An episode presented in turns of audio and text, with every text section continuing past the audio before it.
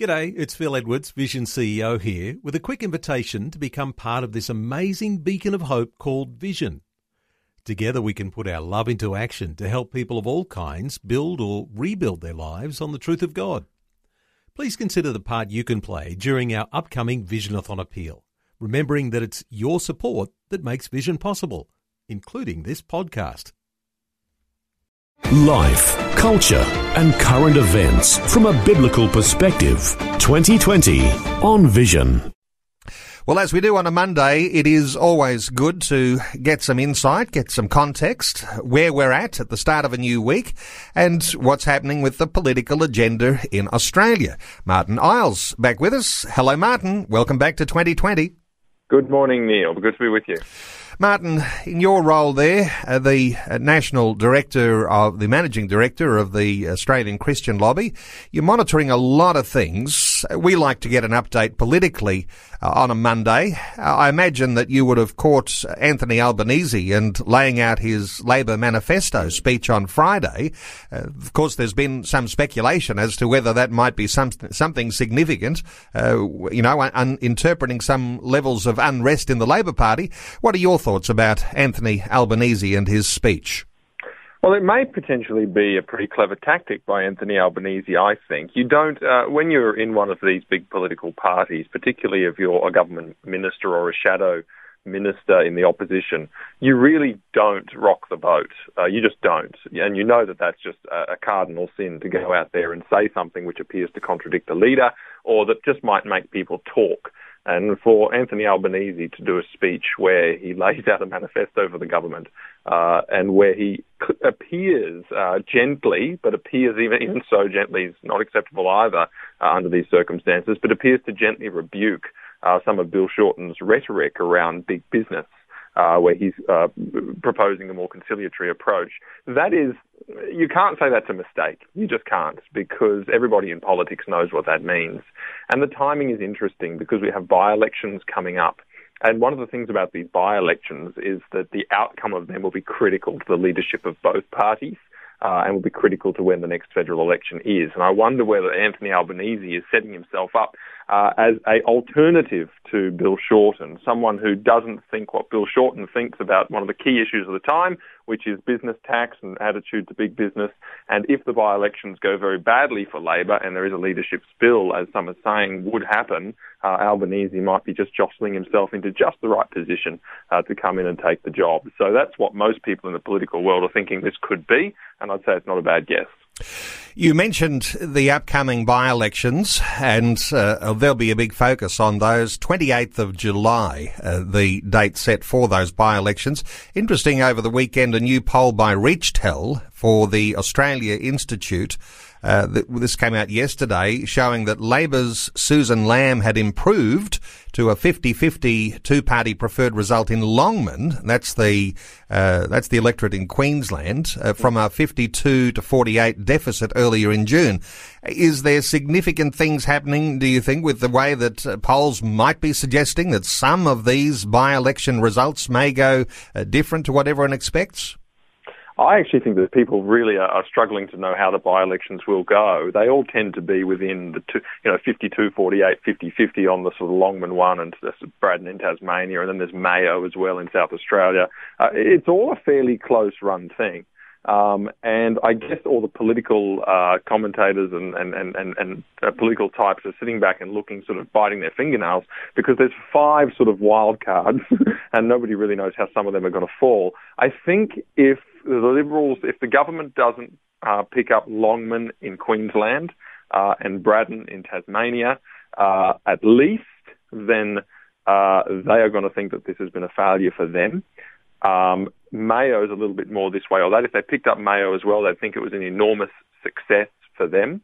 Uh, and they would call, I think, if they, I think there's a very strong chance they could call a federal election if they won those three seats, because it would be seen as a massive tick of approval from the public, particularly on their tax plan.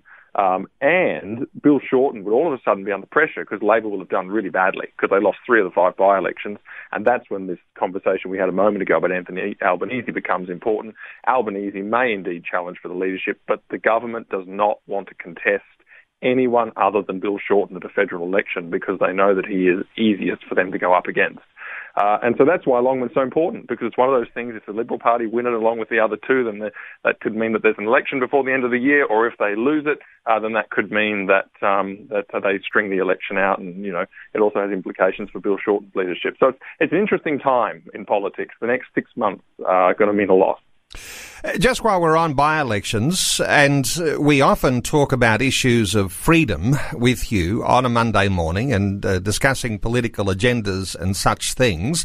And I know we're waiting for uh, some uh, level of uh, government position on what's happening with religious freedom. There is some suggestion that I hear uh, coming through that uh, that the government's not likely to even suggest its position on religious freedom until after these by elections. we've been waiting a long time, but what are your thoughts about uh, timing wise? We're not likely to hear anyone rock the boat before these elections happen on the 28th of July. Uh, Neil, I think that's very likely uh, because the governments are loving what's going on right now, which is that it's getting what they call clear air. So they're able to prosecute their tax cut uh, policies, and there's not a whole lot else going on to steal the oxygen in the media. The media is actually reporting on their tax cut policies. They're getting, you know, on the, on the screens to talk to people. Uh, they're getting their, their, their messages cutting through. If there was to be another, say, Barnaby Joyce saga, obviously that would ruin everything because their their plan would not be able to be prosecuted in the public square. Or if there was, for example, the release of a religious freedom review, uh, which is taken very badly by the public, uh, or by sections of the public, that could drown out their, their agenda for these by elections. So they're loving the clear air. And so, therefore, I think they will be doing pretty much nothing, but almost campaigning on tax cuts between now and the by elections in late July. So I think there's a very strong chance, in fact, almost certain, that they won't be releasing anything on religious freedom until August because they'll just want to run that as long as they can for the, for the freedom, for the clear air that is bringing them.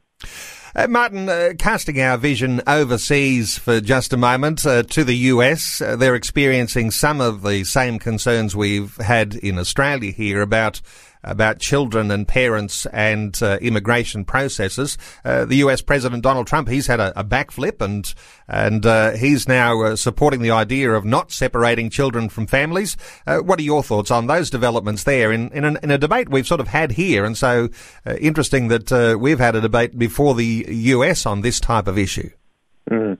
Look, I, as a baseline thing, I, I, I think that absolutely uh, children should not be separated from their parents. I think the threshold for separating a child from their parent must be extremely high. I mean, I was aware of some cases in the Australian uh, situation back when the detention centres were full and so forth, um, where there were children who had been separated from parents because of uh, violent extremist tendencies of the parents and the genuine difficulty the government had uh, with trying to uh, uh, justify, with, with, trying to keep the parents uh, in a safe and secure place, but wanting to give the children a better opportunity uh, in a less uh, less difficult facility. But you know, even that is is tough. I mean, I think that the separation of kids from parents has just got to be an absolute last resort, and any policy area that does that, including immigration, I think needs serious attention. So I'm glad for those developments in the US.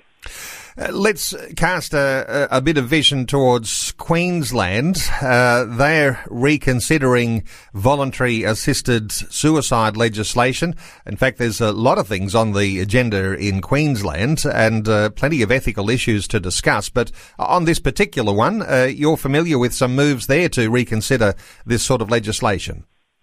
Well, uh, Neil, I think you may be referring to what happened at the Liberal Party's federal council uh, last week, uh, which uh, which passed a motion that the Liberal Party would have a policy at a federal level that no TGA-approved drugs can be used uh, for euthanasia purposes. Uh, so, obviously, to euthanize someone, you need to prescribe a drug. and they need to take it, and it will kill them. But the drugs that we sell in Australia are largely TGA approved um, and those are the ones you get prescribed. But uh, the Liberal Party will not allow those approved drugs to be used for euthanasia. Now, um, that's that's a that's a great thing. It does show that there's a pushback, um, and it shows that there's widespread concern on the issue. It doesn't quite stop euthanasia from happening, though, or euthanasia policies from being implemented, uh, because there are actually no drugs that are TGA approved in Australia that are suitable for euthanasia anyway. Um, you can't, Nembutal is one of them, but it's only approved for use on animals in Australia, and there are no others that are TGA approved. So what's happened in the Victorian situation where they've actually legalised euthanasia is that they've actually asked uh, a, a, a team at Deakin University to come up with a concoction of some kind, a drug, a substance that will do the job, but is not TGA approved. Now that means it's not been clinically tested uh, and it's not been subjected to the usual rigours of the drugs we take. And a lot of people will say, well, who cares? It's, it's sort of a lethal drug. I mean, how much testing can you can you do? How how wrong can it go to take a legal drug? But the answer is very wrong. Um, and there's been many, many documented cases with approved euthanasia drugs like Nembutal overseas, where people have taken the drug and it's had horrific side effects, uh, where they've fitted, where they've vomited, where they've gone through a very long and slow and painful death, or in one case in, in Oregon, where a guy took it and woke up three days later and he wasn't dead. Um, and so, you know, you really need to have these things tested properly. And we're running into a situation now in Australia where the euthanasia legislation is getting ahead of the approval process uh, and is using unsafe drugs uh, to, to, to achieve its ends. But this, uh, this limitation on, on the TGA approved stuff is, is, a great thing because it just means that there will never be a TGA approved drug for euthanasia if uh, the Liberal Party gain, uh, remain in federal government and adopt the policy. Okay, it does sound complicated, uh, but sometimes these things need to be, and it sounds like a good uh, measure for what might slow some of the legislation that may be coming through the states. Uh, let's talk Hobart for a few moments, Martyn, because the Dark Mofo uh, Festival uh, is uh, is currently on. I think it's drawing to a close in uh, Hobart, an offshoot of Hobart's Museum of Old and New Art, uh, renowned for its controversial exhibits. And you've had your eye on a few of those. Yeah, so a few uh, of the listeners may have seen the controversy this year around the erecting of inverted crosses on the Hobart foreshore, which is taken by many as a satanic symbol and an attack on Christianity. And those crosses were put up by this uh, festival, uh, which is very provocatively and unfortunately named Dark Mofo. Um, and that's been going on for a few years. And the festival is what they call a celebration of the dark. Uh, and it not only celebrates the darkness of, of, say, winter, but it also has very strong spiritual and, and even satanic themes. Uh, so for those who haven't been following this, it is uh, it is very very popular in Tasmania, and it really does uh, feature strongly uh, in the local news, and, and they put up these public displays which uh, which are very provocative. I think one of the church leaders down there called it state-sanctioned blasphemy because it's government funded, and that's the great controversy here. Last year they had some satanic themes as well, where they had the drinking of blood and the ritual slaughter of a bull and mock crucifixions and this kind of thing. It's pretty dark and nasty stuff, as the name would actually suggest. And the guy who owns Mona, uh, Mona being the gallery that's behind this, has actually said that it's his goal to change Tasmania's culture within 10 years.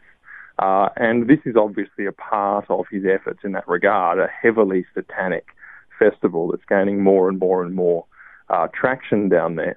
Of course, the issue is the government money. So, uh, what I would say is that people who are listening should write to, and not just Tasmanians, because I think there's an element of, of national concern which could be whipped up, but they could write to the Tasmanian Premier, who's also the Tourism Minister and responsible for that funding, Will Hodgman, uh, and let him know that it's not appropriate and that the festival has gone too far with its art this time, particularly the offensiveness to the Christian community, um, but also uh, the Hobart Lord Mayor, um, uh, Ron Christie, came out and said that he had deep concerns, and he has obviously jurisdiction over where those crosses are erected. So people could also write to him and affirm what he's thinking, uh, and give him a little bit more of a permission structure to go forward and take his own action against what's going on there. So it's a very dark thing. It's very, as the name suggests, it's very unfortunate, uh, and I think Christians should be very concerned about it. And interestingly, you mentioned uh, the Tasmanian Anglican Bishop Richard Condie mm. uh, suggesting state sanctioned blasphemy. And uh, clearly, there is this aim to provoke and offend, uh, but mm. it's done in the name of entertainment. Uh, but really, I think uh, you know your thoughts uh, just briefly here, Martyn. Uh, that when you start to cross the line in areas of of satanic uh, issues. And as you mentioned last year, uh, you know, summoning Lucifer for black mass and all sorts of mm. weird and and and crazy sorts of things. these th- these things need to be taken seriously, and certainly the image of Hobart and of all Tasmania perhaps is at risk because of the Dark Mofo Festival. What are your thoughts on that? Well, I think there's two sides to it. The first one is as Christians, as you've indicated, Neil, uh, we know the truth about these matters. We know that it's not a joke. We know that it's not just art. Uh, we know that, uh, and probably the people behind it know that as well, um, if they are indeed uh, practicing in that those kinds of religious spaces. Um, so we know the truth of it, that it's actually dangerous, um, and that it's, it's exposing people who go to very dark forces. Um, and also, it is it is bad for Tasmania. It has to be. I mean, uh, uh, you have uh, one of these songs opens up it opens up with the line "Lucifer, I summon thee to my black mass," and that's what it's that's what they're doing and that's what they're promoting. There's that side of it for Christians. We know the truth. We should be upset and we should actually try and do what we can to stop this because for the sake of our fellow uh, Australians, really. But the other side uh, of it is that the government shouldn't be funding things that single out a particular faith uh, for criticism or are uh, horrendously offensive to a particular faith. You can imagine that they would never erect on those poles on the Hobart foreshore uh, symbols that sort of pervert the Islamic the faith, the symbol of the Islamic faith or the symbol of the Buddhist faith and so forth. They just wouldn't do that because it would be considered, in inverted commas, offensive to people of that faith.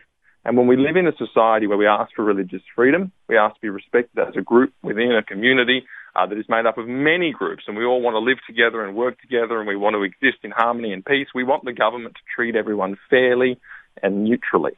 And here they are funding a festival that singles out a particular faith for abuse, criticism, and, and, and insult. And I think on the religious freedom grounds, then, or on the grounds of the fact that government shouldn't have play favourites and shouldn't criticise particular groups like that, we can argue to them to say, listen, you've got to stop just on that basis. It's not fair. Well, it does seem to have a foothold, and so for Tasmanian listeners, uh, the challenge there is to uh, speak up and stand up for what you believe is happening in your state. And uh, for those of us around the nation who might not be in Tasmania, but concerned that the image of Tasmania is being overtaken by this uh, level of uh, the idea of a satanic style festival, uh, then uh, then perhaps there's a a call to prayer uh, to be on your knees for brothers and sisters in Tasmania. Martyn Iles, I know that there is uh, some detail on the Australian Christian Lobby website, and I'll point people there, acl.org.au, where you can get some details about what's been going on in Tasmania and on some of these other issues that we've been talking about today. acl.org.au. Martyn Iles, the managing director of the Australian Christian Lobby. Thanks so much for sharing your your thoughts with us again today on 2020. Thank you, Neil. Always a pleasure. Before you go, thanks for listening. There's lots more great audio on demand, or you can listen to us live at visionradio.org.au. And remember, Vision is listener supported. Your donation, large or small, will help us continue connecting faith to life for hundreds of thousands of people across Australia and around the world. Learn more or donate today at visionradio.org.au.